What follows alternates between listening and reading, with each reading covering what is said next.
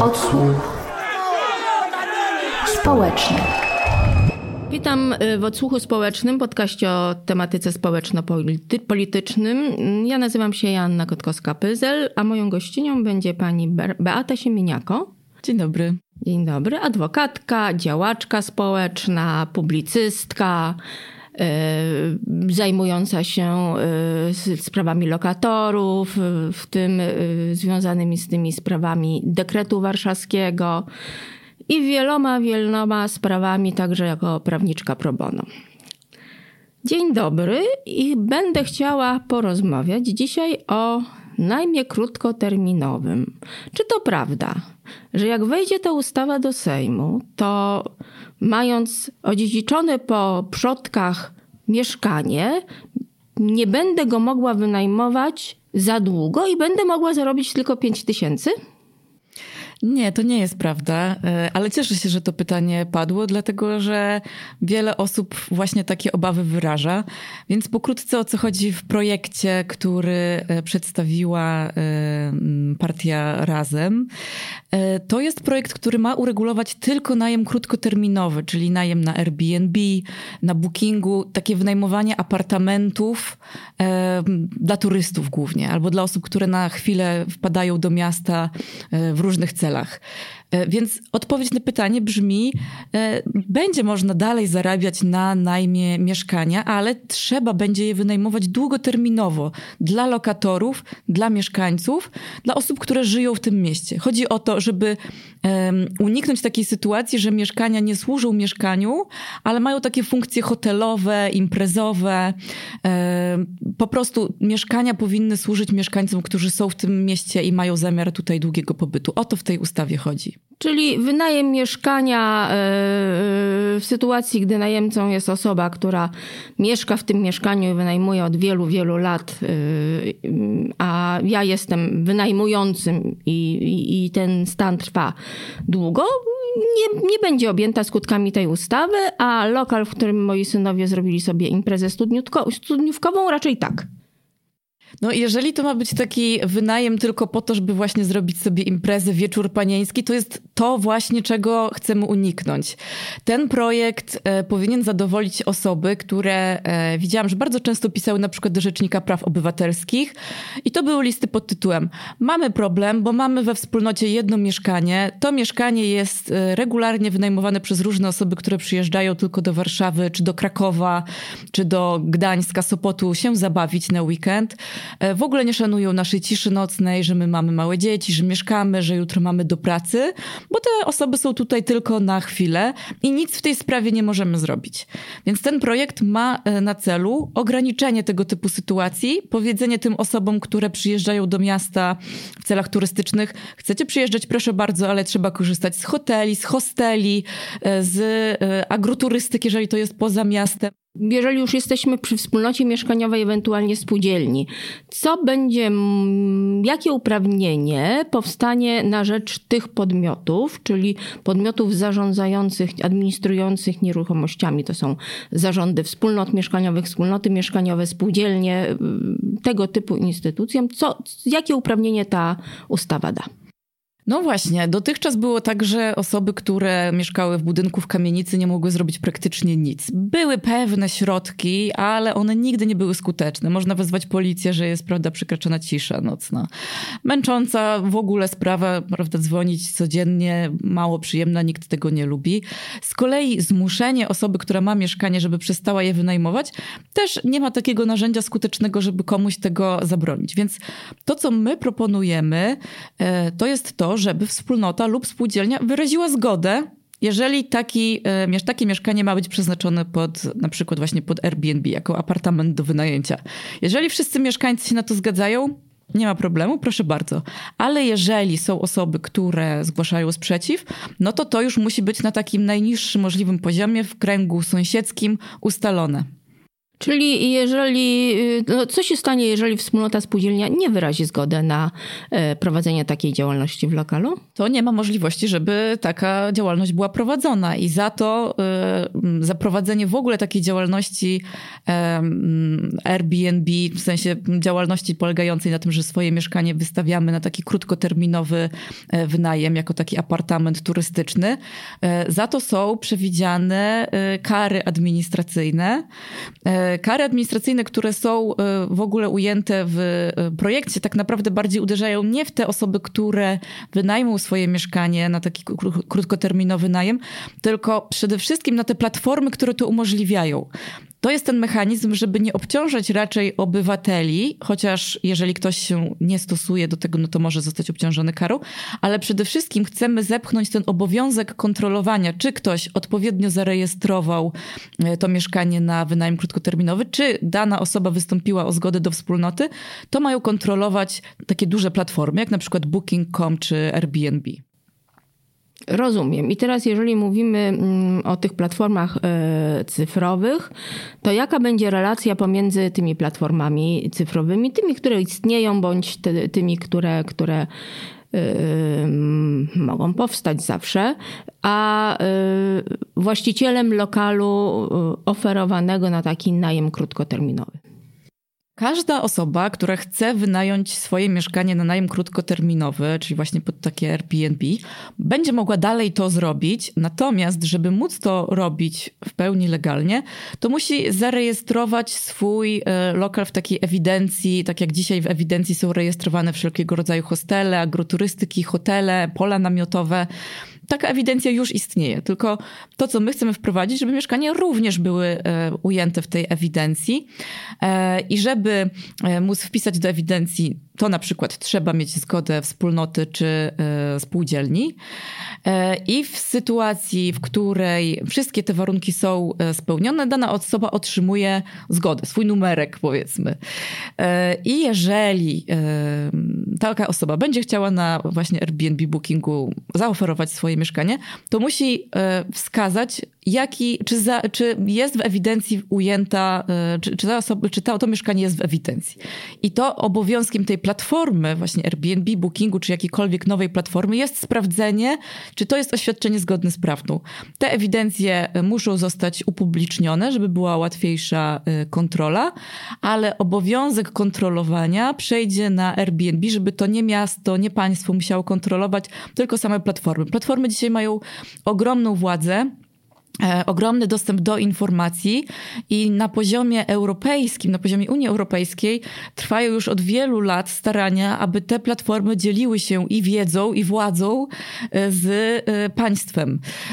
Na przykład w Nowym Jorku doszło do pewnego rodzaju ugody, kiedy Airbnb musi przedstawiać cyklicznie takie informacje do specjalnego departamentu w mieście, komu, komu ułatwiły wynajęcie mieszkania, na jaki okres czasu. Takie też rozwiązania pojawiają się w innych miastach e, i państwach w e, Europie. Zresztą wiele, właściwie większość rozwiązań, które zostały tutaj wprowadzone w tym projekcie, to są sprawdzone rozwiązania, które zostały wprowadzone już gdzie indziej. Polska jest po prostu trochę w tyle względem innych miast, które e, w Europie mierzą się z problemem bardzo dużej liczby turystów, coraz zmniejszającej się puli mieszkań, które mogą wynająć mieszkańcy, a jak się zmniejsza ta pula mieszkań na wynajem, no to od razu się podwyższają ceny i po prostu nam mieszkańcom żyje się trudniej. A ta ustawa ma sprawić, że nam mieszkańcom będzie się żyło po prostu łatwiej. I chodzi, podsumujmy ten, ten fragment rozmowy. E, osoba wynaj- e, dająca mieszkanie na najem krótkoterminowy, czyli na takie doraźne, kilkudniowe e, zajęcie mieszkania przy okazji przyjazdu do miejscowości. Ta osoba musi uzyskać zgodę swojego administratora, swojego zarządu, to jest spółdzielnia mieszkaniowa lub zarząd wspólnoty mieszkaniowej. E, i dopiero potem rejestruje się w urzędzie gminy. Musi mieć tą zgodę przed rejestracją, inaczej urząd jej nie zarejestruje. I dopiero potem z tym, z tym specyficznym PESEL-em mieszkania udaje się zgłosić swoją ofertę za pośrednictwem tej platformy. Tak, z tym, że to wszystko się powinno odbywać w sposób internetowy, czyli najpierw wchodzimy na jedną stronę e, właściwego urzędu, który prowadzi taki rejestr, e, składamy tam odpowiednie oświadczenia, e, rejestrujemy się i potem jak uda nam się to zarejestrować, no to możemy od razu oferować swoje mieszkanie przez Airbnb, czy Booking, czy jakąkolwiek inną platformę także wydaje mi się, że tak w praktyce to będzie znacznie prostsze, natomiast tak, taka jest kolejność. Najpierw występujemy o to, żeby nasze mieszkanie było ujęte w ewidencji, a potem po prostu możemy e, wynajmować to mieszkanie na pe przez pewien okres w każdym roku kalendarzowym. Czyli sąsiedzi osób, yy, którzy wynajmują, udostępniają w taki sposób swoje mieszkanie, którzy nie są z tego powodu zadowoleni, bo y, osoby y, zajmujące te mieszkanie na czas krótki zachowują się w sposób kłopotliwy dla mieszkańców. W pierwszej kolejności sprawdzają, czy, czy, czy, czy była na to zgoda na taki wynajem. Jeżeli była zgoda, to powinny poszarpać się trochę ze swoją spółdzielnią. E, a jeżeli nie było takiej zgody, no to mamy do czynienia z mieszkaniem, który, w którym takiej działalności prowadzić nie można. Tak, generalnie ta mm, ustawa to nie jest sposób, żeby zachęcać ludzi do tego, żeby wynajmować na Airbnb swoje mieszkania. Ta ustawa ma zniechęcać ludzi do tego, żeby korzystali z takich e, form zarabiania, dlatego że one są po prostu dla nas społecznie szkodliwe. Więc to są ograniczenia, które nadal będą pozwalały zarabiać na mieszkaniu, e, na takim krótkoterminowym, ale są pewne ograniczenia. Natomiast nadal te mieszkania będzie można wynajmować długoterminowo. Na przykład, jeżeli e, ja wynajmuję ze swoim mężem mieszkanie, czy z, z rodziną. I tutaj no Państwo no to, mieszkacie, zarabiacie. To się nic nie zmieni, tak? Nadal powiedzmy, właściciele mieszkania będą mogli wynajmować. Chodzi o to, żeby właściciele woleli nie bawić się w tego typu krótkoterminowe najmy, tylko e, przeznaczać swoje mieszkania na stabilny najem, żeby ludzie mogli w tych mieszkaniach przede wszystkim mieszkać. Dla informacji osób, tych, którzy nie zawsze byli zadowoleni z tego, że sąsiad, sąsiadka zarabiała w taki sposób, e, wskazu, taką, taką historyjkę prawną e, chciałabym przytoczyć. Do spółdzielni zgłosiła się pani posiadająca prawo do lokalu w tej spółdzielni, narzekająca na lokal nad nią czy sąsiedni, który był wynajmowany bodajże y, studentom z Hiszpanii. Nie wiem dlaczego ci z Hiszpanii byli akurat najgorsi, ale jeśli ci z Hiszpanii nie podobali. I rzeczywiście spółdzielnia stwierdziła, że ci najemcy utrudniają życie.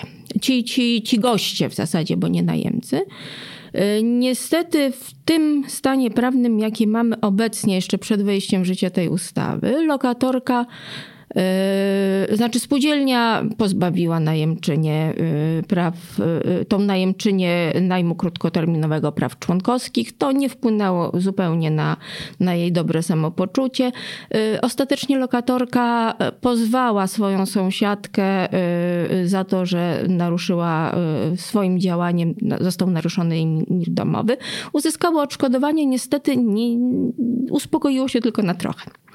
Także to jest naprawdę bardzo bolący, y, bolący problem y, aglomeracji takich miejskich y, osiedli mieszkaniowych, gdzie wystarczy jedno mieszkanie w taki sposób wykorzystywane i zatruje to życie całemu, całej kamienicy, całemu blokowi. Ale teraz druga kwestia, bo oprócz co jest bardzo ważne, umożliwienia dobrego życia osobom mieszkającym w danym budynku. Y, najem krótkoterminowy wpływa także na pewne zjawiska ekonomiczne. I dlatego y, rozumiem, y, i, i na co to jeszcze wpływa oprócz spokoju i dobrostanu mieszkańców? To jest bardzo dobre pytanie, bo skutków jest całkiem sporo. Na przykład w centrum, jesteśmy teraz w Warszawie i w centrum Warszawy widzimy, że mieszkań do mieszkania w centrum jest coraz mniej, dlatego że one są bardzo atrakcyjnej lokalizacji, więc często tam się wprowadzają e, biura, różnego rodzaju usługi. E, tak działa gentryfikacja, e, ale też niektóre mieszkania są właśnie zamieniane w takie apartamenty. Skutkiem jest to, o czym już wcześniej wspomniałam, czyli jeżeli mamy mniej mieszkań do dyspozycji jako mieszkańcy, to te mieszkania stają się droższe, bo stają się takim towarem bardzo wyjątkowym, pożądanym. Doskonale to widzieliśmy, jak wybuchła wojna w Ukrainie, mieliśmy napływ e, uchodźców e, i te mieszkania, e, ceny mieszkań poszybowały w górę radykalnie. Do dzisiaj po prostu one się utrzymują na bardzo wysokim poziomie i to ma wpływ nie tylko na samych uchodźców, którzy muszą więcej wydać tak, żeby w ogóle mieć gdzie się zatrzymać, ale też na nas samych, na mieszkańców, bo my też jak szukamy teraz mieszkania, to już nie wynajmiemy go w takiej cenie, w jakiej moglibyśmy wynająć to mieszkanie rok temu czy dwa lata temu. Więc to jest pierwsza sprawa, która nas bardzo dotyka, czyli droższe mieszkania, mniej dostępne, trudniej dostępne. E, właściciele mogą sobie wtedy wybierać, że na przykład wolą e, mieszkań, mieszkańców e, bez dzieci, jak niektórzy...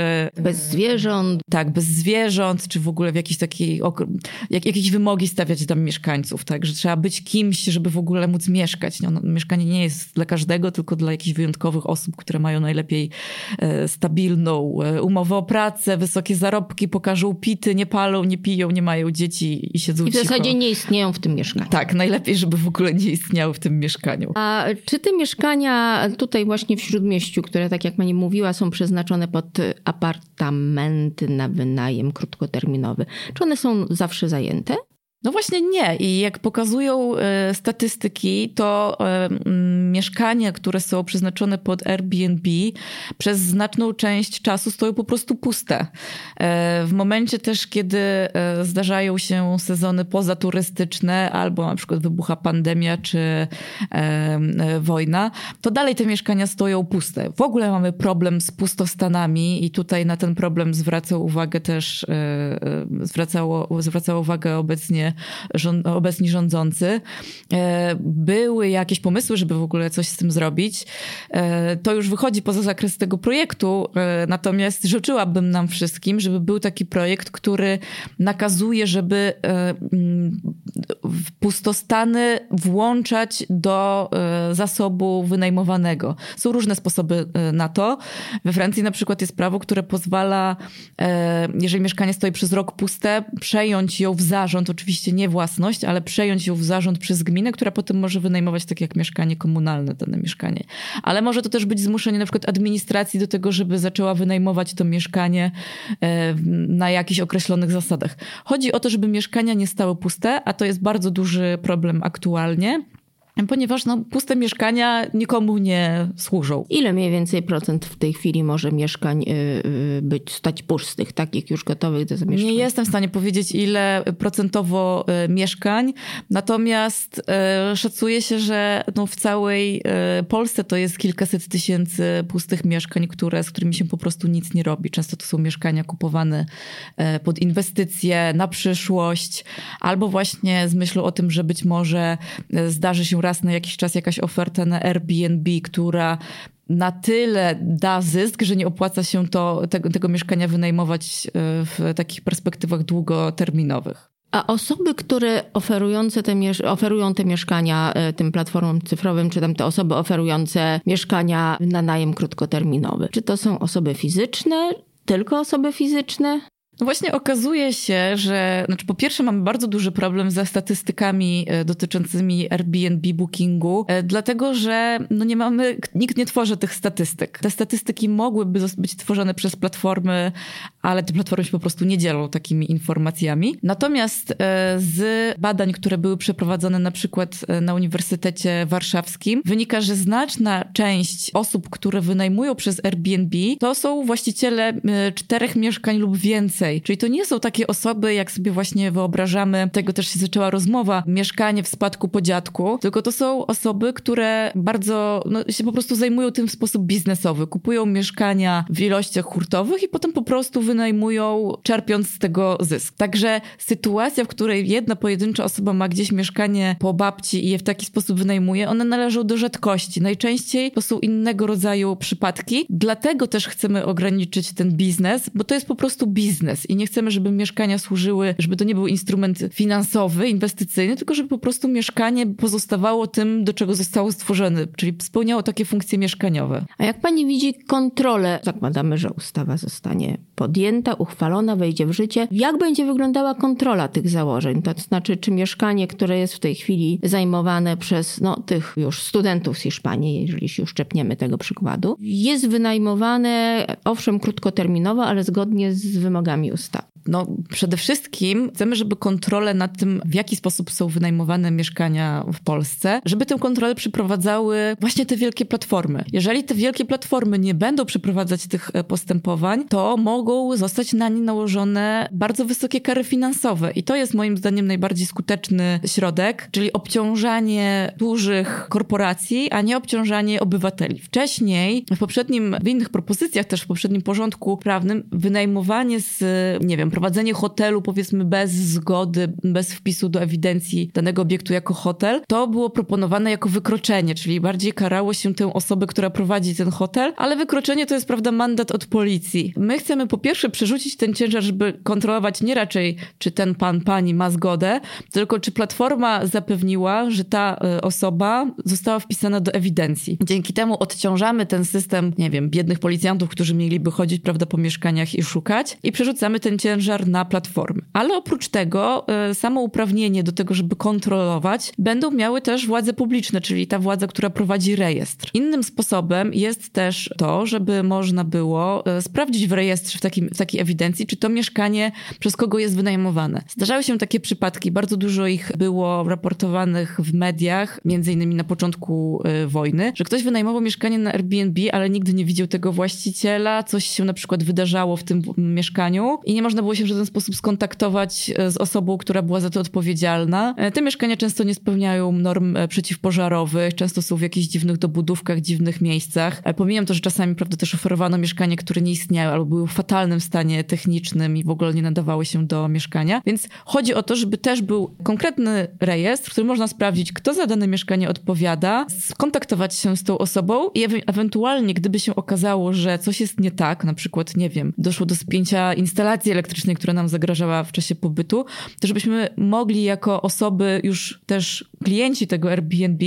zgłosić gdzieś skargę. Także z tego powodu wprowadziliśmy jeszcze taki jeden drobiazg, który ma ułatwić życie również turystom, również osobom, które korzystają z Airbnb, żeby w każdym z takich mieszkań była jasna informacja i regulamin korzystania z e, tego mieszkania, ale przede wszystkim jasna informacja, gdzie ewentualnie można złożyć skargę, gdzie szukać pomocy, żeby to nie było tak, że trafiliśmy do jakiegoś ślepego mieszkania w obcym mieście i w ogóle nie wiemy, co zrobić w sytuacji, gdy coś e, dzieje się jakieś niebezpieczeństwo. A jeżeli ktoś nie będzie oferował swojego mieszkania krótkoterminowo, będzie to robił poza platformą, przez, nie wiem, ogłoszenia na Facebooku. E, czy jest tutaj jakaś e, możliwość reakcji? No bo jest zawsze ryzyko, myślę, że nie tylko w naszym pięknym kraju, ale u nas to widzimy, takiego dążenia do jednak ominięcia tego przepisu.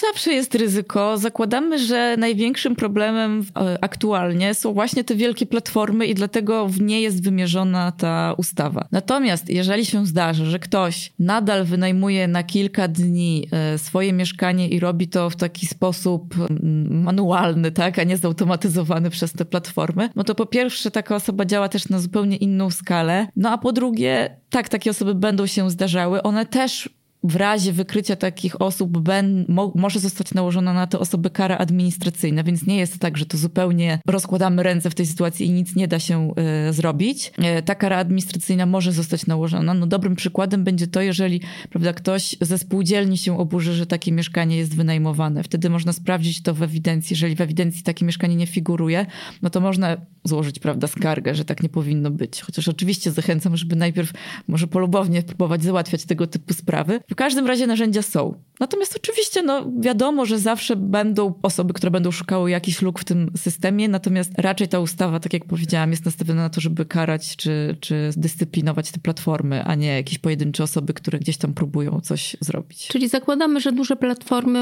dużym platformom po prostu nie będzie się opłacało przyjmować, nie kontrolować, przyjmować niesprawdzonych ofert. No sobie wyobrażam, że jak taka platforma raz dostanie karę w wysokości miliona złotych, no to po prostu już drugi raz będzie bardziej uważna, a podejrzewam, że najprawdopodobniej będzie polegało to na tym, że jeżeli taka platforma już będzie musiała kontrolować, czy ktoś jest w ewidencji, czy nie, to będzie po prostu obowiązkowo do wpisania numer z takiej ewidencji, będzie łatwo można, prawda, przez jakiś automatyzowany sposób przyporządkować, czy faktycznie jest taki numer, czy dana osoba figuruje w tym rejestrze, więc to w zautomatyzowany sposób można sprawdzić.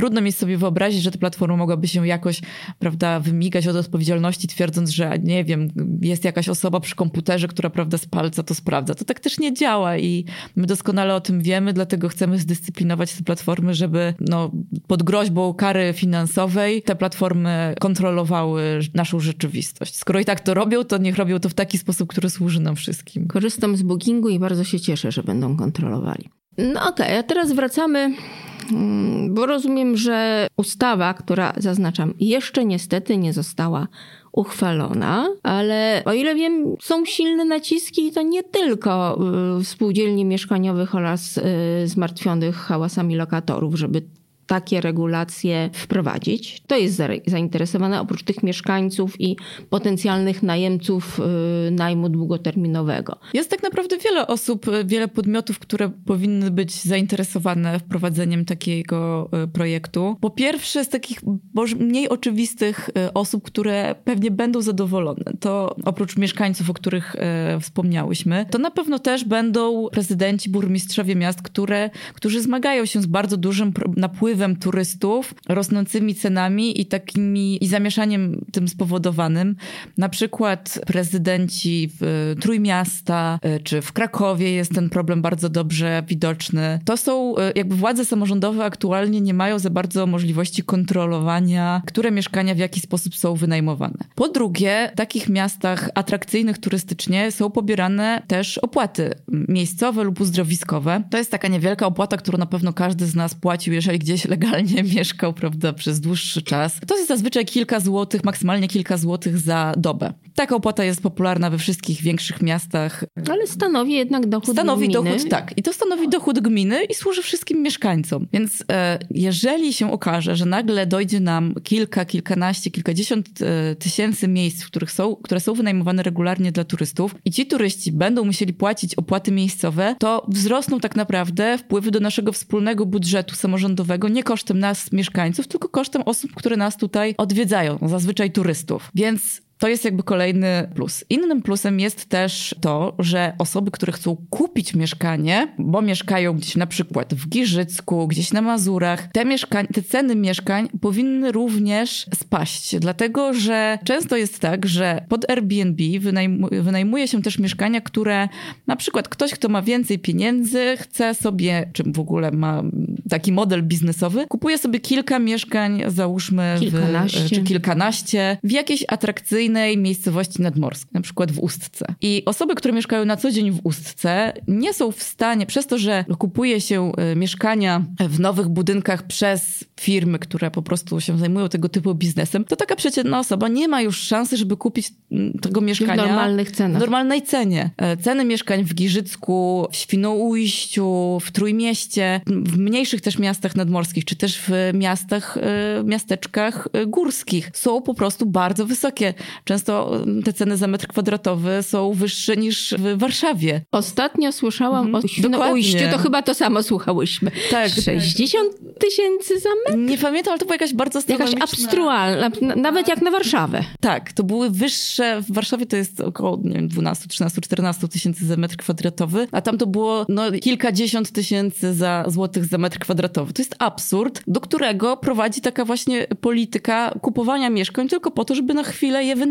komuś. Więc znowu, jeżeli nigdy nie byliśmy, nie korzystaliśmy z Airbnb, nie jesteśmy w ogóle zainteresowani najmem, bo nie jesteśmy sami najemcami, nie mamy e, chęci w ogóle wynajmować mieszkanie w swoim życiu, chcemy po prostu kupić mieszkanie, bo to nas interesuje, chcemy mieć prawo własności do mieszkania. Są takie osoby, rozumiem to, te osoby również powinny zauważyć, że ceny mieszkań rosną właśnie dlatego, że istnieją osoby, które nie kupują tylko po to, żeby same w nich mieszkać, tylko kupują te mieszkania po to, żeby na nich zarabiać. Więc to jest kolejna istotna sprawa, która powinna być w jakiś sposób ograniczona. No i kolejna grupa, która powinna być zainteresowana tym projektem, to jesteśmy my turyści też. Bo jeżeli ja jako turystka jadę do, gdzieś do innego miasta, do innego państwa i okazuje się, że ktoś mnie zwyczajnie oszukał, bo wynajął mi na Airbnb coś zupełnie innego niż na zdjęciach, to oczywiście mogę złożyć skargę do Airbnb. Może to się różnie zakończyć, może ten właściciel zostanie ukarany, ale najprawdopodobniej skoro chciał mnie od początku oszukać, to tak już to wszystko wymyślił, że zanim, prawda, dosięgnie go ręka sprawiedliwości e, tej platformy internetowej, to on już po prostu się zwinie z e, pieniędzmi. Natomiast jeżeli ja chcę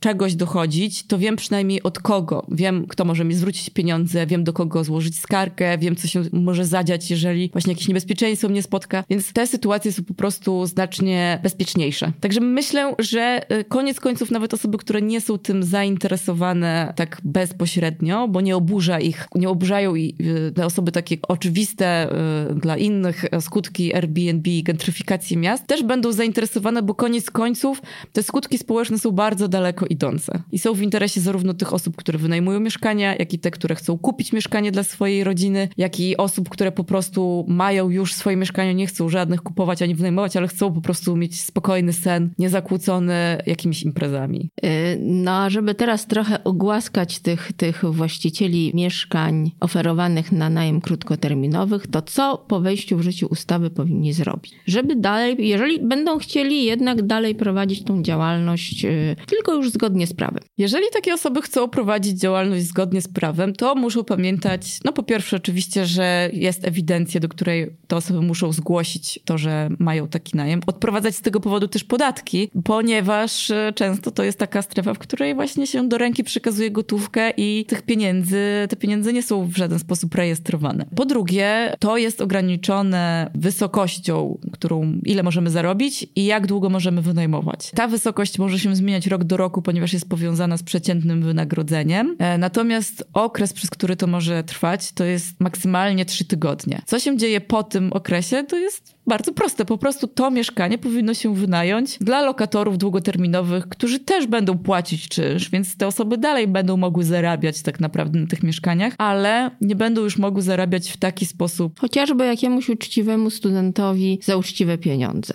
albo grupie studentów. Dokładnie tak. Chodzi po prostu o to, żeby te mieszkania pozostały w puli mieszkanie na wynajem. Także jeżeli ktoś, e, jeżeli słucha nas osoba, która ma 10 mieszkań, Mam, życzyłabym, żeby takie osoby słuchały e, podcastów o, o, o profilu społecznym. No to te osoby pewnie już zresztą to wiedzą, bo sprawdziły sobie projekt, ale te osoby dalej będą mogły tak naprawdę zarabiać tylko w sposób, który jest kontrolowany, e, opodatkowany i w taki sposób, który sprzyja ogólnie społeczeństwu, naszemu dobrobytowi. Ponieważ będzie tak, będzie można zarabiać przez krótki czas krótki okres w roku na Airbnb, ale przez te pozostałe 11 miesięcy trzeba będzie wynajmować mieszkanie po prostu zawierając umowę najmu lokatorom e, i miejmy nadzieję, że dzięki temu matki z dzieckiem, które mają ogromny problem, żeby znaleźć mieszkanie na wynajem, czy osoby z pieskami, kotkami, czy w ogóle z dziećmi, nie będą e, otrzymywały jakichś, nie będą spotykały się z jakimiś trudnościami, dyskryminacją, ale po prostu będą miały większą ofertę na, na wynajem. Jest, mam bardzo duży problem w ogóle z dyskryminacją e, różnego rodzaju, e, z różnych powodów mieszkań na wynajem. To jest jeszcze inny problem, z którym się mierzymy. Jest to poza też tym projektem ustawy, ale wierzę w to, że jeżeli jest więcej więcej mieszkań ogólnie dostępnych na wynajem, no to te mieszkania też. To właściciel też będzie inaczej dobierał sobie, będzie, będzie, będzie ograniczony w swoim wyborze najemcy. Tak samo gdyby miasto też, czy państwo budowało więcej mieszkań, to byśmy po prostu mieli więcej tych mieszkań do wyboru. I, I nie trzeba było ich kupować za, na podstawie kredytu, za pieniądze pozyskane z kredytu. Tak, to by było no tak. cudowne. Spłacałam kredyt i nikomu tego nie życzę, naprawdę. No, myślę, że wiele osób, które nadal spłaca kredyt, też sobie tego by nie życzyło, ale no w takiej rzeczywistości jesteśmy, że niektórzy byli zmuszani do tego, żeby gdzieś mieszkać, to musieli często wziąć ten kredyt, żeby zapewnić byt swojej rodzinie. I tego sobie życzymy, znaczy życzymy sobie, aby ustawa jak najszybciej weszła w życie, żeby dzięki jej regulacjom pojawiło się na rynku więcej mie mieszkań tańszych i żebyśmy mogli sobie także w wielkich miastach żyć spokojnie, i zgodnie z naszymi potrzebami. To był kolejny odcinek e, odsłuchu społecznego, e, podcastu o tematyce społeczno-politycznej. Podcast przygotowała i prowadziła Janna Kotkowska-Pyzel, która rozmawiała z Beatą Siemieniako. Dziękuję. Odsłuch społeczny.